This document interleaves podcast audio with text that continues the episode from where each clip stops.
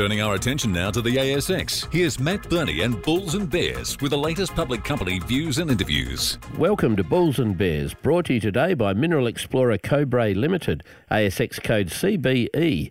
I'm Matt Birney, and I'm joined now by the Executive Chairman of Cobre, Martin Holland. Hi, Martin. Hi, Matt. How are you? Good, thanks. Okay, so Cobre's share price has been on a tear after the company hit a 59 metre copper mineralised drill intersection with good showings of visible copper at its Ngami project in the revered Kalahari Copper Belt in Botswana, a region that is home to some elephant sized mineral deposits. Three more drill holes subsequently also ploughed through that same mineralised horizon, which caused the market to run Cobre's share price from a cellar dwelling two cents back in June to touch around 25 cents more recently. Okay, Martin, we'll touch on your new copper discovery in a minute, but firstly, just how big is your land holding in the Kalahari Copper Belt, and why is the region so well respected amongst the mining glitterati? Yeah, the land holding is absolutely massive, Matt. So you're looking at 8,000 square kilometres, roughly around a third of the Kalahari Copper Belt. And you've got two majors on, on either side of us as well, being Sandfire Resources and Cupric Canyon. Sandfire's got a mine in production next year, and Cupric Canyon's already in production. Okay, so we'll get into those four mineralised drill holes in a minute. But firstly, before we do, why did you drill where you drilled? What was the theory? So the theory was there was a Terra Leach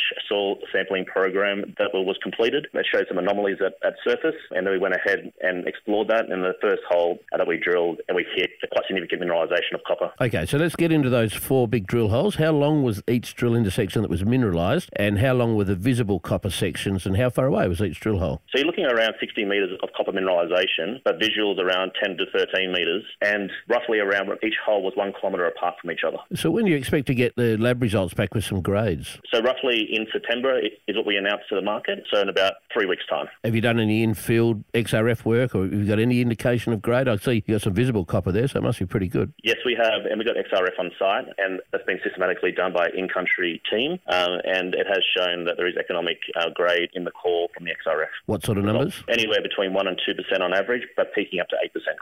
What have the new holes told you about the potential scale of the mineralisation, and how does it stack up against others in the Kalahari? Well, the scale here is absolutely enormous, Matt. Like you're talking a four kilometre strike already confirmed at the moment. Some of the largest deposits in the Kalahari, such as Zone 5, is 92 million tonnes at 2.2%, four kilometre strike. We've got the same strike length as that. More importantly, we have a 500 kilometre strike length and 57 targets to actually go and test, and this is the first one that we've drilled. How are you going for money? Money's good. We've got $9.5 million in cash after a recent raise, and we've got $2 million of listed equities. Martin Holland from Cobre Limited, thanks for joining me on Bulls and Bears today. And remember, we're only here to give you information, not advice, which you should, of course, seek independently. I'm Matt Birney, and this is Bulls and Bears. For more public company CEO interviews, go to the Money page on the 6PR, 2GB, and 3AW websites and click the Public Companies tab.